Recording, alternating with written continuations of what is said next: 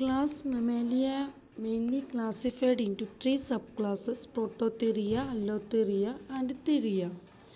And the subclass Prototheria, this is the one of the primitive egg-laying mammal with one living infraclass Ornithodelphia. And this infraclass Ornithodelphia is also known as egg-laying mammals. It is represented by a single order Monotremata and two extinct orders Triconodonta and Symmetrodonta.